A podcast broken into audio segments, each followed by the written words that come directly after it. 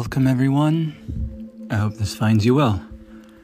So, tonight I want to dive into each of Elden Ring's creators, uh, Miyazaki and George R. R. Martin, and their individual and collective kinship with not only the sagas of old, Nibelungenlied in Miyazaki's case, and The War of the Roses in um, George R. R. Martin's case, but also a chief influence for them both, and to the point of, I believe, a reference in Elden Ring's name itself, The Lord of the Rings. I have um, just come off of watching, for the first time in a while, The Fellowship of the Ring and The Two Towers. Fellowship yesterday and Two Towers tonight. And as I was going along with uh, the intervening years since the last time I watched them, the motifs that I see of not only Dark Souls, but so even if in even if we've only had a small glimpse of Elden Ring, the motifs, even in subtle ways, um, with the Lord of the Rings, is truly well. It let's just put it this way I, after 1,700 calories, three hours of treadmill movie watching, film watching, I had to record this. So, also, I guess oxygen to the brain maybe helps with this sort of thing when you're making connections. So, on a separate note, I uh, have the Lord of the Rings podcast, which we're building up to proceeding further with. We've locked album art. Um, a few other things have fallen in place, and leading up to the San Diego Comic Con teaser trailer, which I believe is on its way, either in a few months at the July event, the, digital event, or as I think will probably be the case for the in person Thanksgiving event to really just knock everyone by the wayside and just have everyone's sort of collective sense of everything that COVID has brought dread, worry, you know, jadedness, everything melt away into this um, new beginning for that for that series, for that world, for Tolkien's world. But I'm certain that a, a lot of folk have um, engaged with and have tapped into Elden Ring for what it represents, which is, I, I believe, two authors who have each defined their distinctive own universes in the fantasy realm, in the historically tinged fantasy realm, because one thing I overarchingly picked up throughout watching Lord of the Rings was the sense that everything that we love about it came as a byproduct of a single mission, um, which was to create a historical document. This is Peter Jackson, he said, we're not telling a fantasy story, we're retelling history. This is this happened. Professor Tolkien, he peered into Britain's forgotten, erased by history past, and we are we, we are rebuilding it. And I believe a lot of fantasy um, loses itself because of the tongue in cheek aspect of winking at the camera and saying, "Oh, we're a bunch of elves and orcs," and it's it's all a giant fantasy, which interestingly disconnects people. It it prevents the immersion. It prevents the escapism. I very ironically, if you think about it, the more you lean into escapism, the more it fails. The thing that grounds escapism is reality, is feeling as though you could step into that world. And though each of their worlds have, in some ways, polar directions and polar goals, with Miyazaki, it is to tell a story that is scattered and still peaceable together, you know. As uh, Redgrave with The Pale Blood has proven.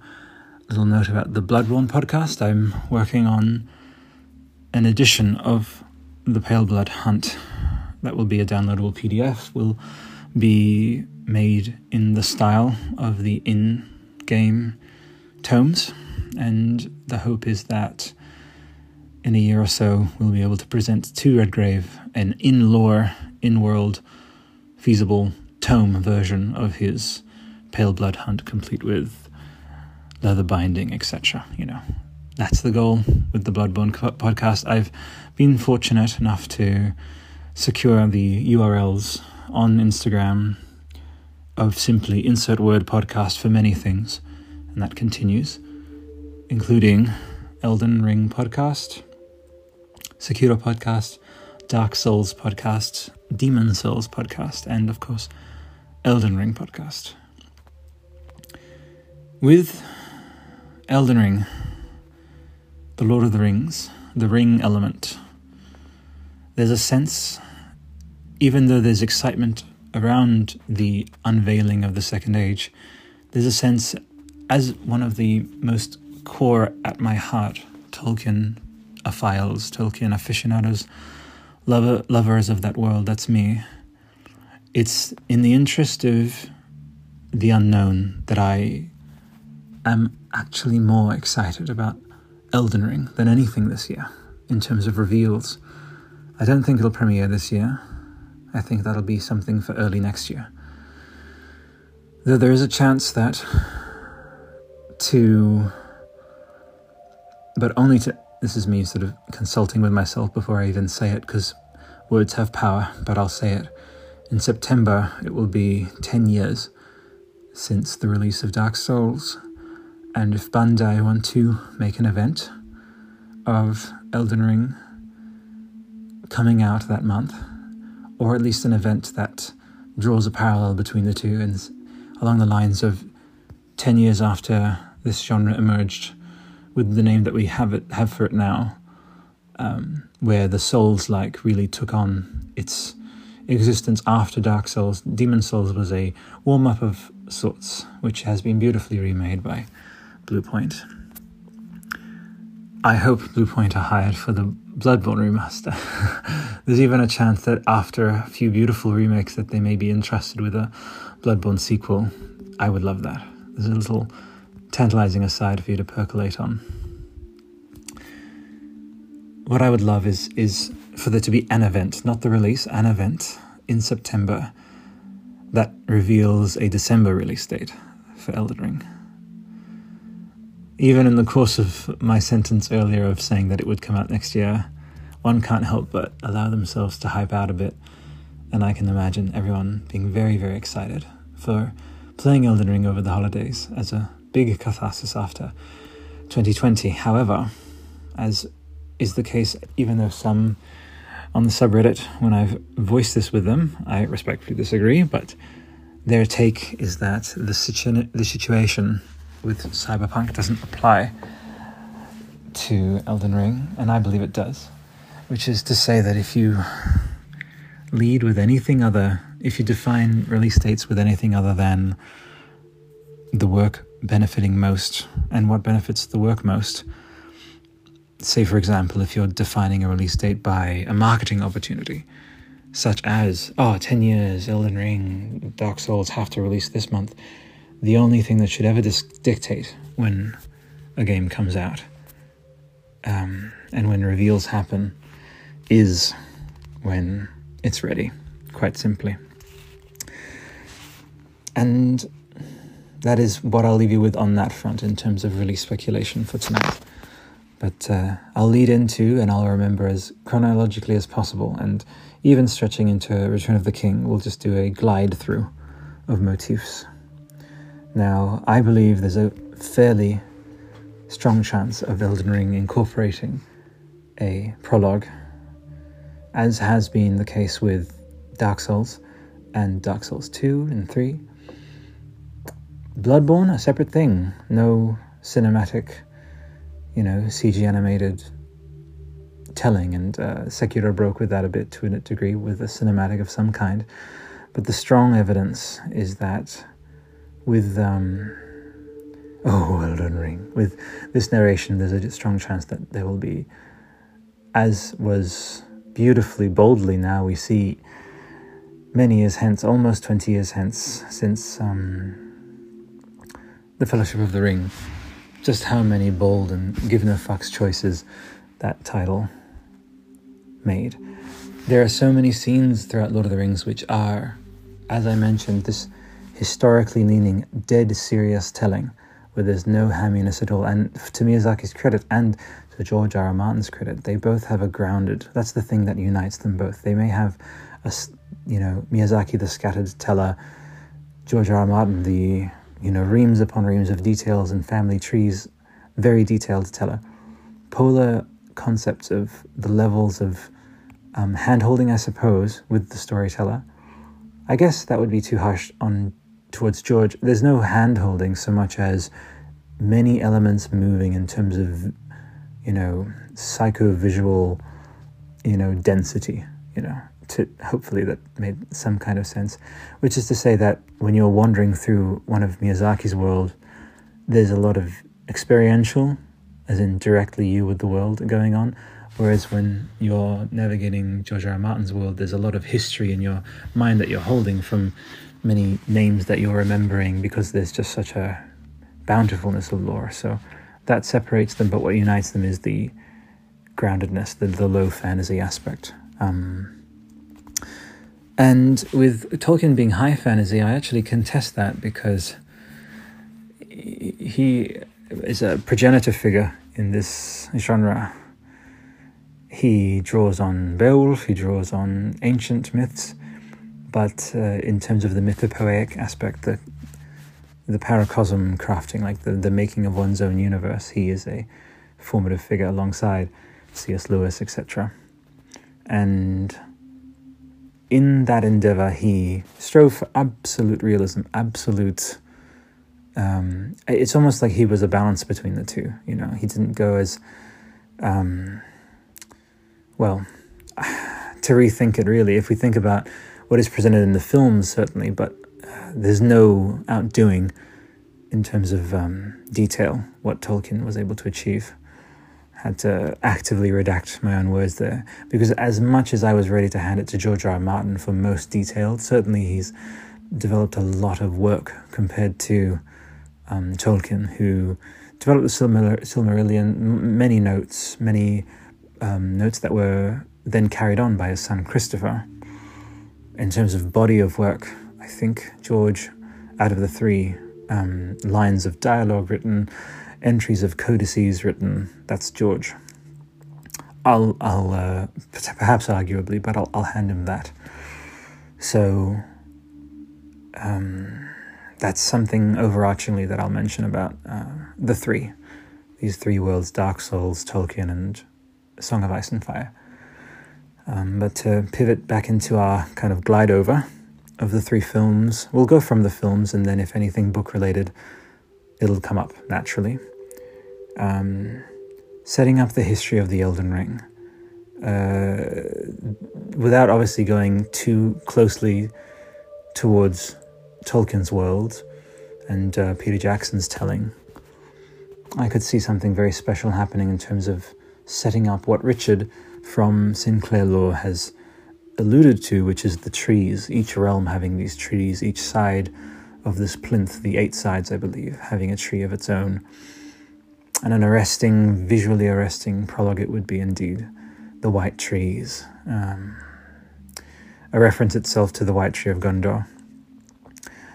Berserk as well, we recently started up the Berserk podcast feeds, developing artwork, developing all of that is in progress too, and those will interweave episodes with, uh, because of how almost siblings they are, you know, Dark Souls and Berserk.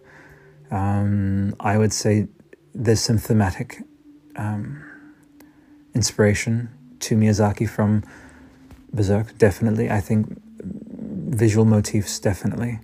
But I, I think a lot of it is coming just from Miyazaki, and I, I believe the most, you know, knows who it is, knows what it's saying, kind of fantasy. Any work really is simply the author themselves as they are unto themselves one, and then the alchemy of them encountering the world everything they've experienced, everything they've read from sorcery, from Ultima, from all of these influences, Dungeons and Dragons, everything, this big swirling cocktail, and then spoken through this unique vessel, which is Miyazaki, and then those almost those same influences, which is probably why they came together as sort of bros in this in this um, in this method. I think another word could be uh, the same music instruments playing in a different hall. Like different halls have um, different musical qualities to the walls and stuff. So, if, for example, George R. R. Martin, same orchestra of influences playing and the, the sounds bouncing off the walls. There's like lots of high detailed arches, you know. And then for Miyazaki, same, you know, musician um, and instruments of influence. And then it's just perhaps something more desolate, more scattered, and it has a different kind of timbre and quality. But it's going to be a powerful interweaving, and all we've seen is a is a, is a mere glimpse. And there's a fair chance, as uh, Tamoor Hussain has alluded to, that there will be many differences between what we saw in the trailer and what we will eventually see. And I'm thinking of a parallel with Project Beast and Bloodborne. I would say there is a 60% resemblance to Project Beast in the final incarnation. I think there was a lot of iteration that made it finally discover this very distinct personality. And I believe the same with Elden Ring. Already motifs have sprung up, as I mentioned in the last episode, of these distinctive horned dragons, the hollowed out, which is remarkable if we just want to take a pause and recognize that this is three extremely visually diverse dark fantasy titles um, into this. This is over, uh, what I say, yeah, over a decade of working with artists as is important to recognize this wonderful, criminally unsung From Software art team, which I will be making a post in tribute to them shortly following this on all of the Miyazaki Network sub network um, podcasts. Just sort of really drawing love and attention to their names, which I think there may be a, a cultural thing at play where it's much harder to find and uh, the individual artist pages of productions in Japan where the emphasis is on the product, which I think is overarchingly beautiful. Truly, I think the standouts obviously are the Yoshitaka Amanos and the Akihiko Yoshidas and the Yoji Shinkawas, but I think there's some still embedded measure, uh, Tetsuya Nomura's, etc. Um, still some embedded measure of. Um, uh, oh, and also Kamikokuryo, who I'm, who's really entering my my consciousness. See the Final Fantasy podcast on Instagram. He's Kamikokuryo is just something else. So please, please look into into that artist. And also, obviously, um, one of the OG Kojimas is Ayami Kojima from Castlevania.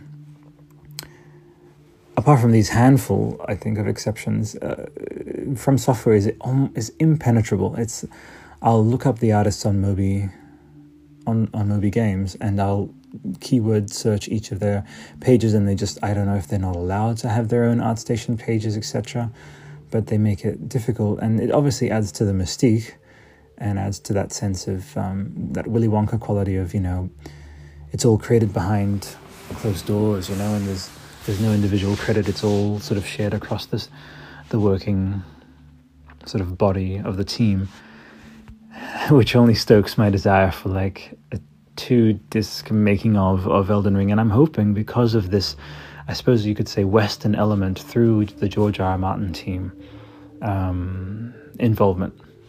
Hopefully, it will mean that there's an opening up of slightly, not not to the to the ruin of the mystery as Miyazaki really values in terms of the power I think that he recognizes a youth in mystery in in, in being able to consistently ignite the imagination. Because with nothingness you can come you can come back to nothingness and then fill it with something else because your sort of vessel of life has been filled with different energies different experiences. And so you bring you bring yourself a different version of yourself to it every time and that's very much what I did with this viewing tonight of of uh, the two towers after yesterday's fellowship um, I want to touch now as we gently drift back to this glide over on what I believe will be, I think has been alluded to, um, an absence of anything. I, I don't think there'll be anything in that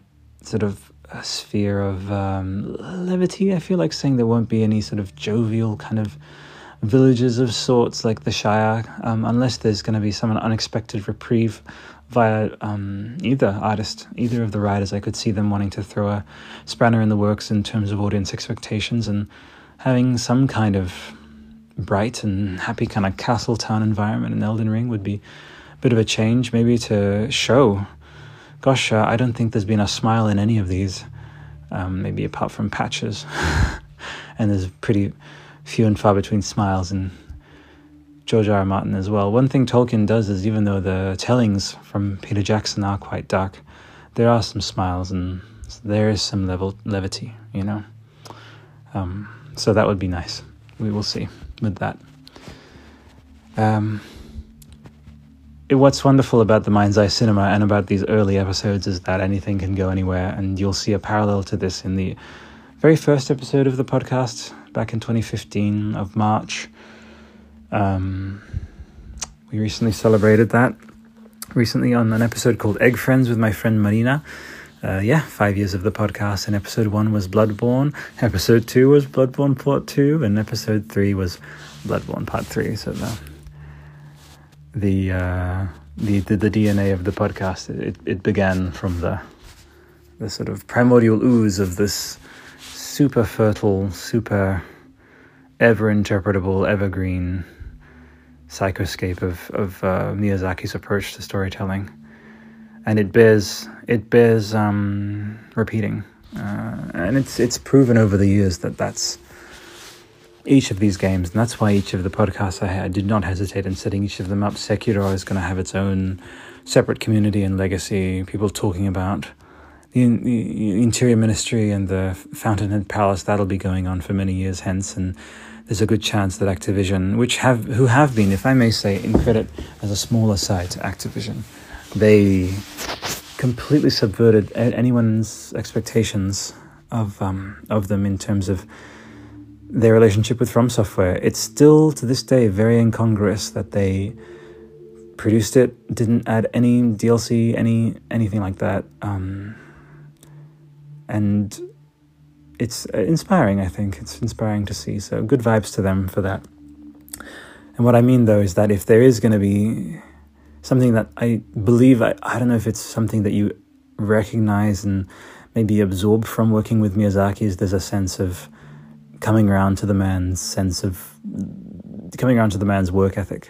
Something that I'm hopefully I'm not out on too far of a limb in speculating upon, but it seems as though the man generates a mood and generates a unified spirit of the project that he's leading. And I think his producers have a deference to that, his team have a deference to that, and there's a there's a sense that these things are really authored by him. And um, it's also true that some of you listening may be, hey Albert, I think you may be overestimating George R. R. Martin's involvement, and he mentioned it in a blog entry. And uh, whereas, and and yeah, I don't want to go so far as like saying it's a certainty, but there's a chance that he moved on after just giving them an outline, a Jack Driscoll style outline um, of 15 pages. I'm referring to because it's just so close to chronologically when they were made. Um, King Kong 20, 2005 is uh, there's that scene where Adrien Brody shakes the script in front of Jack Black and says, "It's 15 pages, you know, it's, it's more than enough." But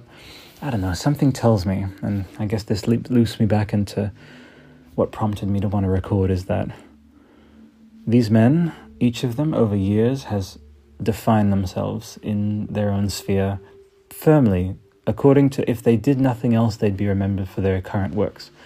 So the question arises why Elden Ring then? If not, and this is my speculation, for a combination of two things. Number one is an opportunity for two kindred people to collaborate. That is the primary um, driving force behind this. In a realm where, if you think about Miyazaki at the end of Dark Souls 3, there was a real sense that he was almost going to leave the genre of dark fantasy behind. And I think in that framing, he would then have seen a return to fantasy as not only the last thing many people would have expected from him, especially after something like Sekiro, but then something maybe that would have been the last thing he would have expected from himself. And I think that would have just flared up his imagination. And obviously, the only way that he was going to re enter that realm is if he was going to, very much like James Cameron, as I talk about on the Avatar podcast, is that he honestly doesn't enter an endeavor unless he's doing something where he's pushing some form of envelope, innovating in some way. And I think that's what Elden Ring will be. So I guess in that sense, it's three things kindred friends working together. Two, I think the longer it spends in developing, the more this second point is confirmed to me that it is an endeavor of innovation for both men, for both teams. And I believe that it will be. I think I might draw ire for this, but it will be next gen exclusive. I just don't see them wanting to spread themselves over two generations when there's ample proof that doing so dilutes either product. One can hope. One can hope indeed. Just man, just doing some manifesting here in Canberra, folks. right.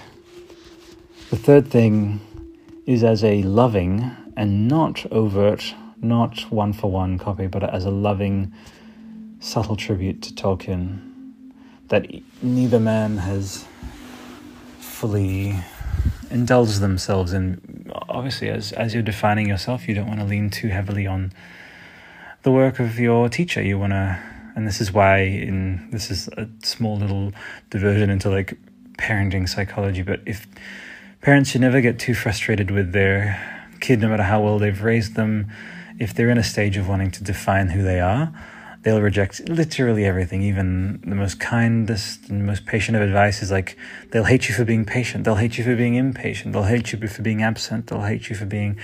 It's just they're programmed to resist.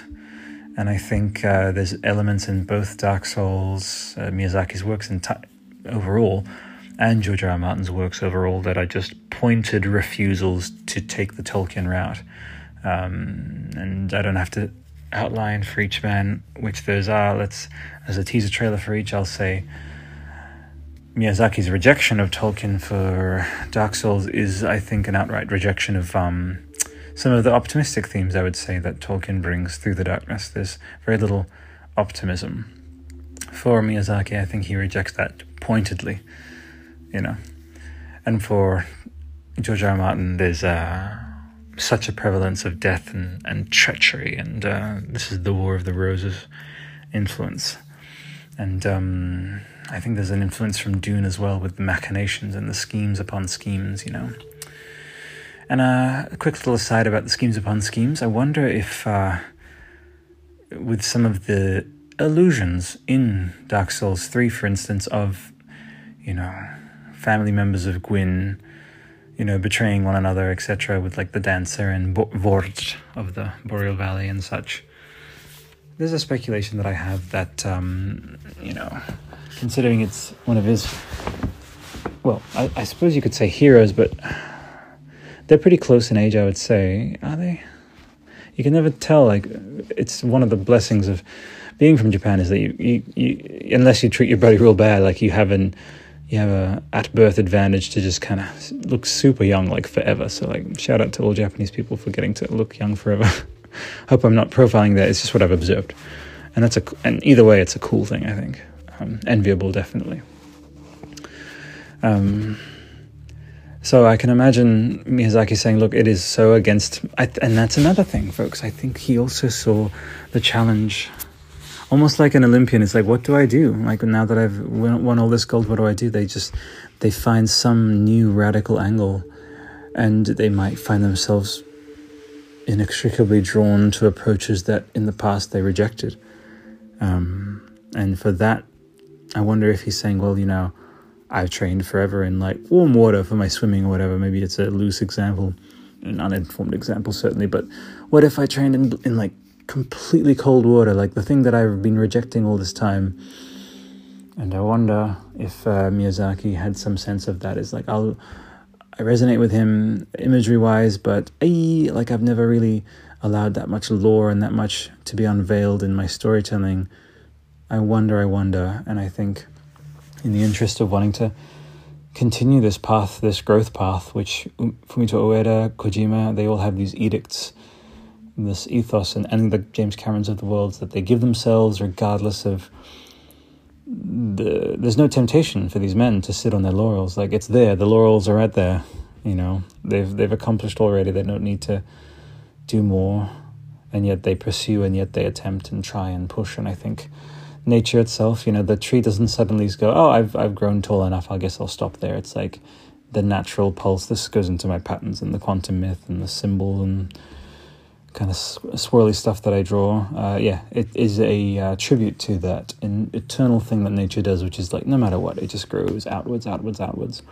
So I think he also wanted to do that and just say, well, perhaps that's also one of the inspirations behind the the prevalence of the tree imagery uh, for him, and tendrils and roots, and there's there's a lot of that with, especially in two. And I think there's a there was a lovely meme before of like people trying to say this you know Elden Ring is essentially Dark Souls 2 2 it's the sequel to Dark it's the spiritual sequel to Dark Souls 2 and certainly there's some motifs there that I wonder if it could be. Another thing maybe he might be doing is you know I took a brand new direction for 3 which was a, a quasi tribute to 1 but what about taking ownership of 2 in terms of 2's visual language and Miyazaki-ifying 2 because he was a, he was a little bit absent from that production. So maybe that's another sort of thing as he's kind of looking about himself and saying, "What am I bringing into this?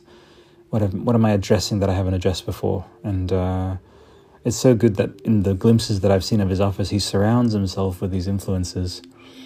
Um, that he informs himself uh, mythology wise, and I can only assume because he's much more enigmatic. He is the anti Kojima, he's the anti uh, Rockstar developer thing, and each man have their merits. Um, I wonder if I don't want to start any flame wars or anything, but as an introvert, I, I think I resonate more with with Miyazaki. I I have made many many many episodes of, of uh, Kojima analysis with the Kojima podcast, which used to be known as the text the the, the, the Death the Death Stranding podcast. Sorry, it's it's a bit late, folks.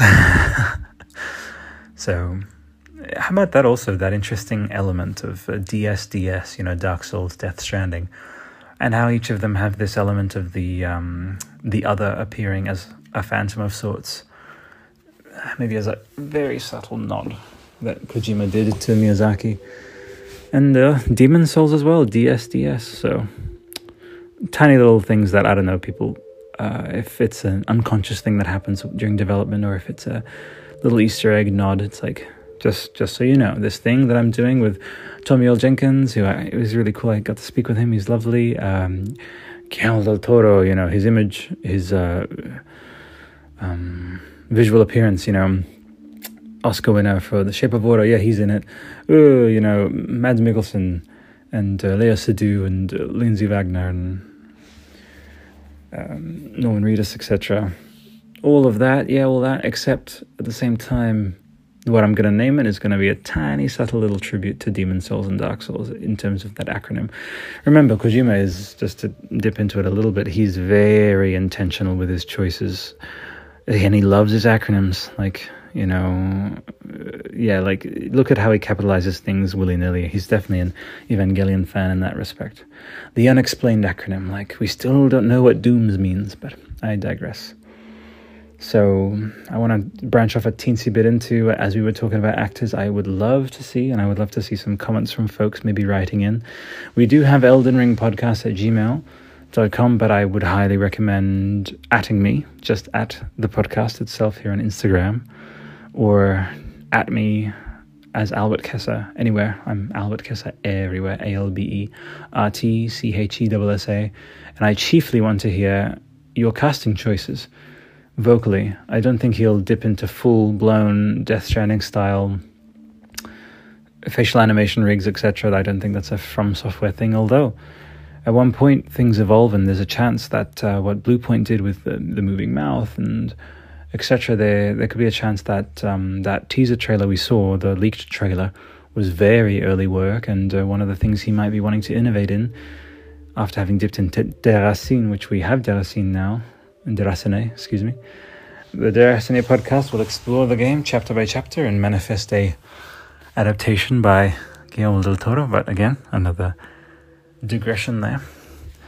And yeah, please write in. I would love to hear what your thoughts on who you think would be a nice. I mean, I, I think frankly they should retroactively add um, Peter Serafinowicz to all of the Miyazaki titles. I would love for him to be this Easter egg, this sort of Bruce Campbell appearing, the Bruce Campbell um, to Miyazaki's Sam Raimi just appearing everywhere, just like patches, I guess.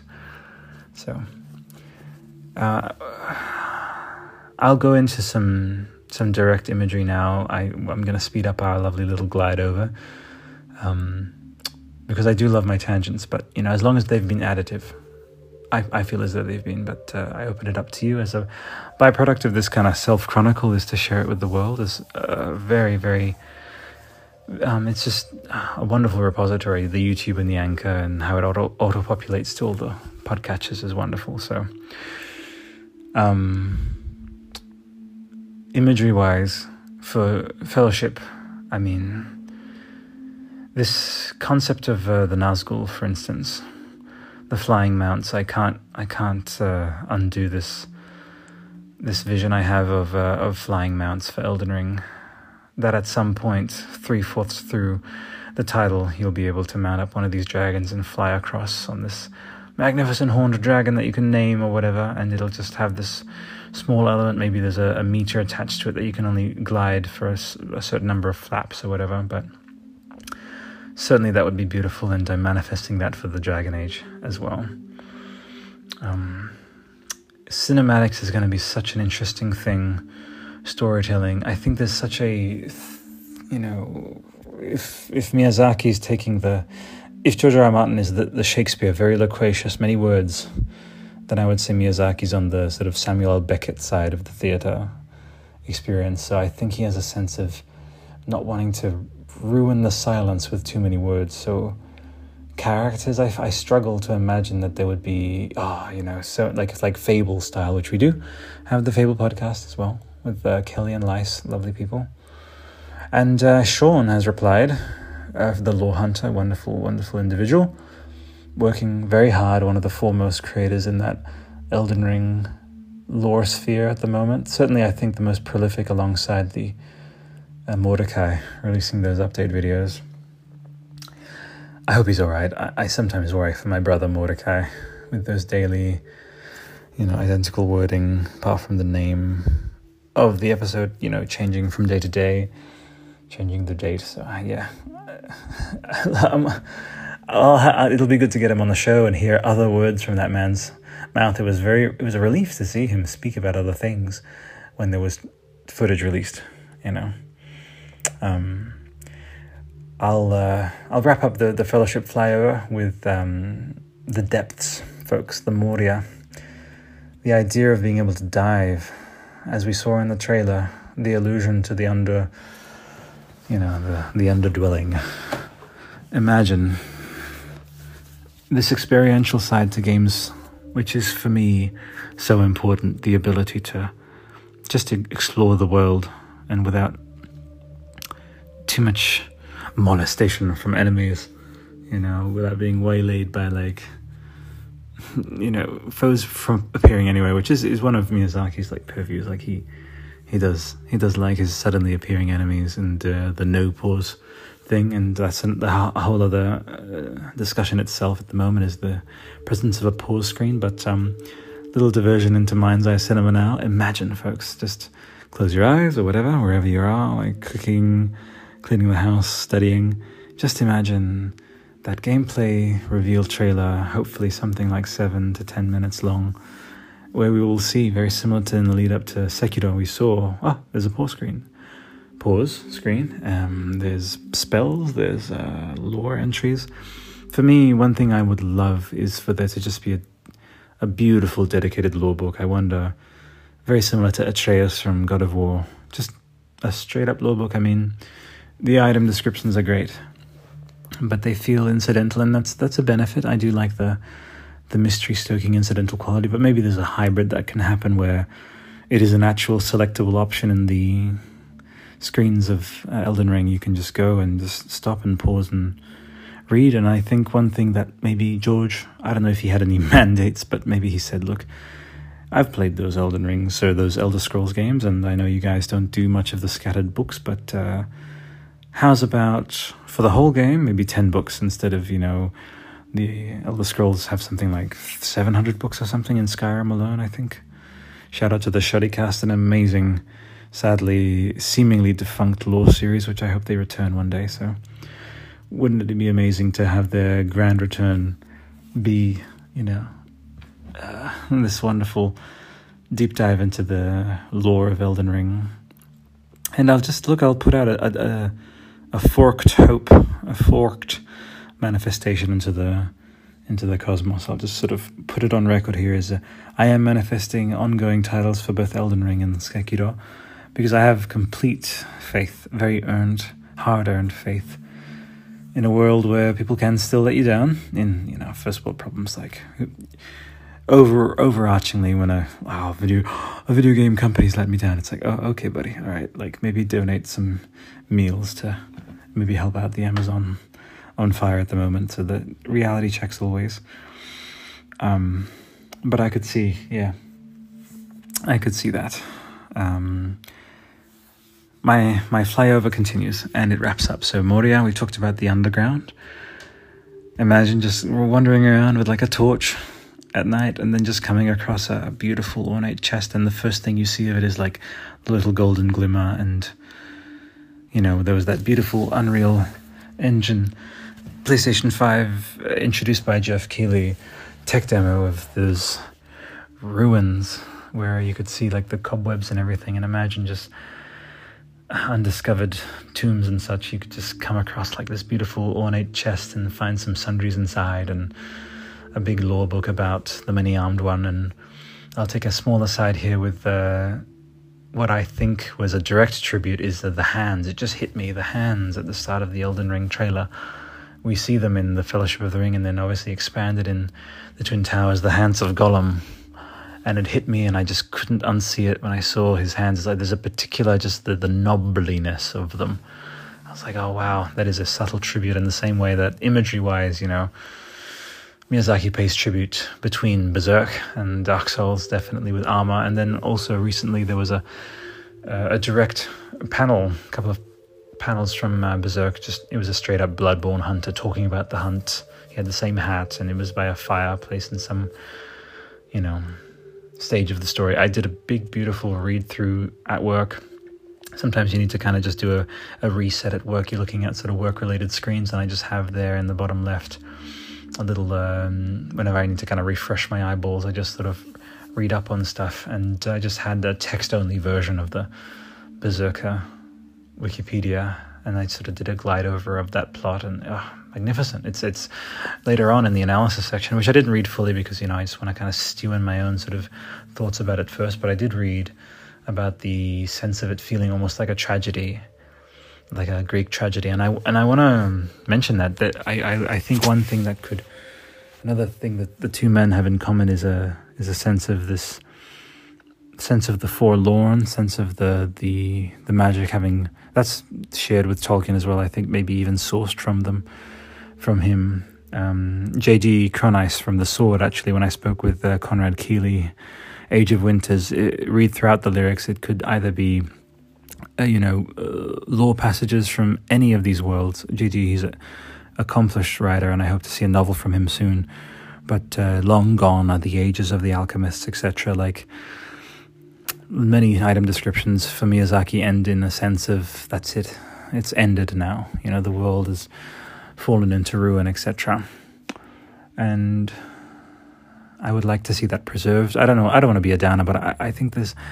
I think it makes you cling to light all the stronger. I think that's something that the the Miyazaki titles have done really beautifully for mental health. Ironically, is that they're these dark scary, you know, especially Bloodborne. People have voiced, uh, you know, that this is it's an outright horror game, but emerging out of it, emerging victorious because of that darkness. There's a, I saw a tattoo actually, is uh, without the, on Instagram, um, a lady, I think she had a tattoo saying if the um, darkness wasn't there, the light, you just wouldn't be able to tell where the stars are. And it's uh, obviously predates an Instagram person's tattoo, but it's applicable. And I would love to see that. I think that's a, a realm of the spectrum of light that I, I think that that's appropriate for Elden Ring. And obviously that you can see them expanding beyond that. We're not looking at something as outright dreary and drabby as as Dark Souls, even though Dark Souls has its own limited palette, I see the Elden Ring palette going way wide, uh, wider than any of the other Miyazaki titles, and definitely um, George's titles as well in terms of uh, entering into now that we've uh, made our way through uh, uh, forests, first of all, I mean, if we're talking Anduin, if we're talking rowing and boat riding, gosh, folks, let's talk about that. Imagine making your way and just choosing, you know what, I'm just going to make my way across the Elden Ring world by boat and big, beautiful streams, Anduin style, and then we have the reference of God of War and imagine if there's a, a mode you can activate, again, maybe in this unexpected, innovative way that you can choose a story for the narrator to tell as you ride, as you, sorry, paddle your way across. Um, that would be beautiful. Just to hear tellings of the ages of old. Wonderful. Certainly, certainly. And then for the music to swell as you're making your way through this, you know, and maybe there's a chance of being attacked, I guess, while on the water, but maybe the water could be seen as like a safe room. I would. I'm actually quite swept off by that idea, and I hope something like that's implemented. Obviously, horse riding is confirmed, and something similar could be the case for horse riding. Of you know, as you're making your way um, by horse, like to just have something. Maybe maybe automatically you can set it in a menu or something. Is like you know, toggle it on and off. It's like during horse riding, have stories activate 30 seconds in or something, or same with riding. I think, I mean, the triple whammy would be amazing. Is like you first you encounter horses fairly soon. I think that's going to be a defining aspect of Elden Ring that they maybe in the first couple of hours of the title you'll be on horseback, and then halfway through the story you're on. Not to turn this into Diddy Kong Racing, little levity for you there. I, I do love my Diddy Kong Racing with all the different vehicles. But yeah, halfway through, we're talking. Yeah, suddenly discover the ability to like if you see a um, a boat moored, you can fast track that. You know, make your way to the various different kingdoms and zoom back out up to the map. A small thing that I just humbly request is that for some reason, even in the remaster of uh, Final Fantasy 15, the Royal Ultimate Edition, it's a nitpick. It frankly absolutely is, but there's still some weird pixelization going on with the map there, and it it, it it's just strange. I won't say it like first world tastically frustrates me, but it's like why, why when I zoom in do I still see pix- pixels? Where in where? It's the PS5 generation now. Come on, but that's a very small nitpicky aside. Honestly, if they don't do that with this, I won't bat an eye. But you know, won't even say it was worth mentioning. But maybe just to kind of justify it, it's definitely in my mind's eye that as we're going through, you can click a button, zoom all the way back up, and look at where you are in this river and see where you know you can pull up to these towns, these um, these townships. Which I wonder if they will, if he will make that dip and say, "Look, all right, it is time. I think maybe I've I've looked into these games enough."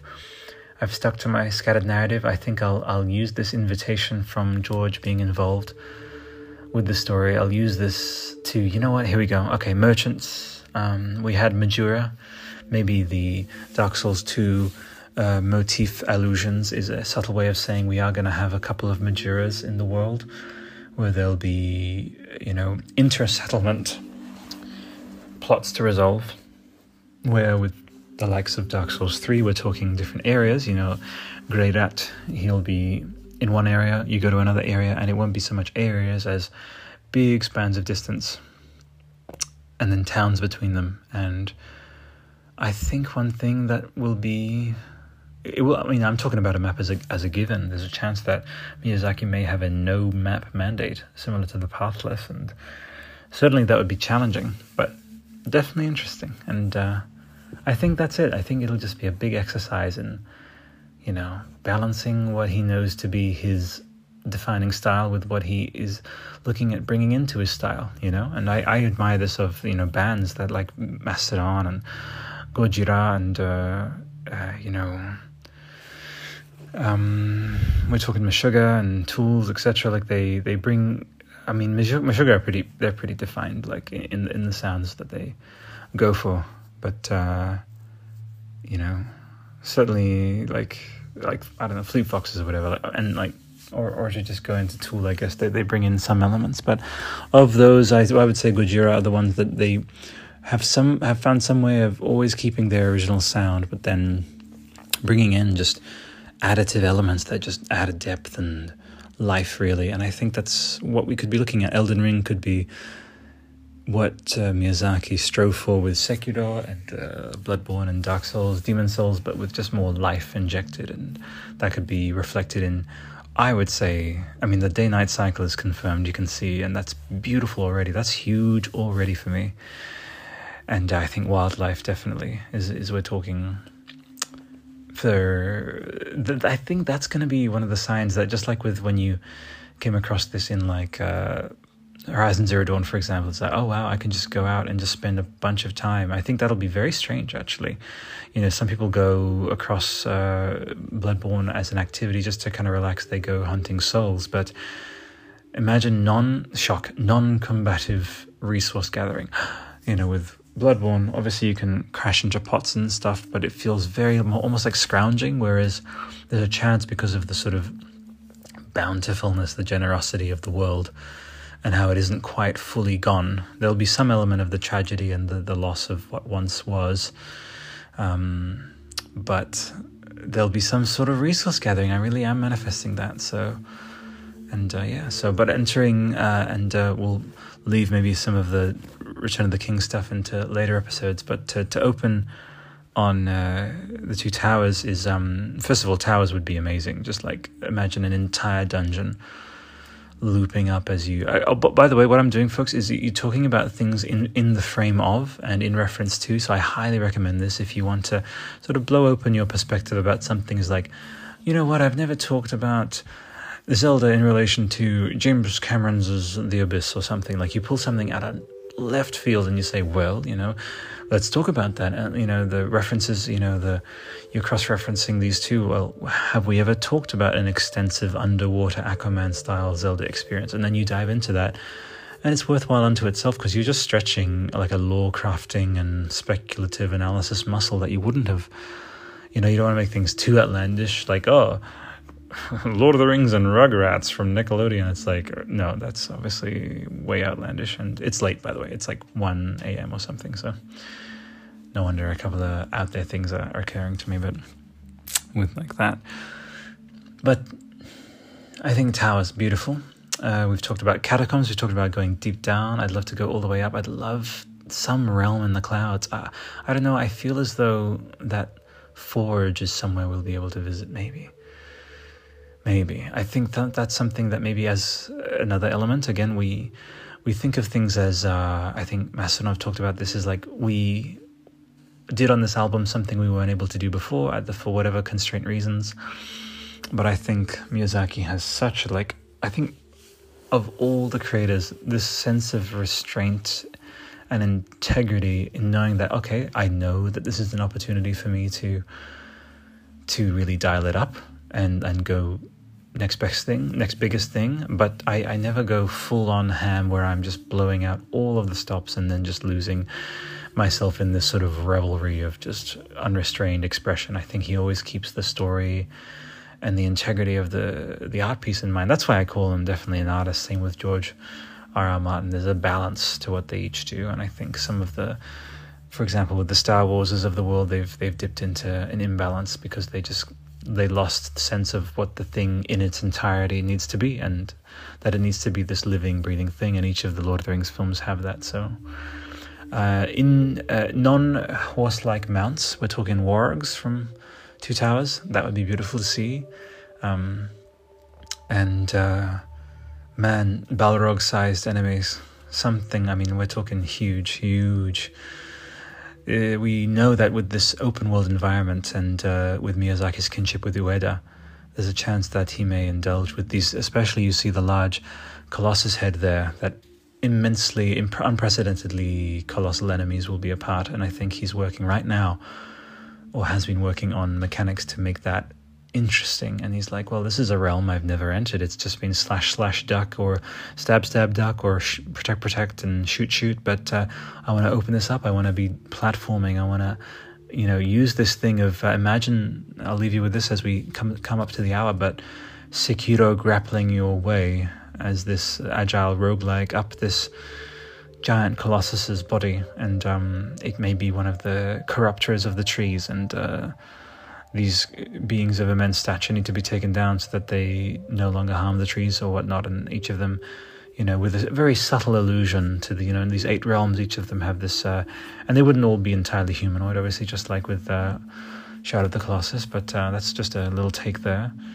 But another thing could be, uh, you know, you encounter the ruins of these creatures and um, you maybe enter some separate, mm, you know, Assassin's Creed uh, origin style realm where you sort of you touch the ruin and then it's like just like with uh, Waldir, you're brought into like a combat arena realm and you, you fight them. But uh, I think they will fully avail themselves of this world they've developed, and uh, everything will just be in engine.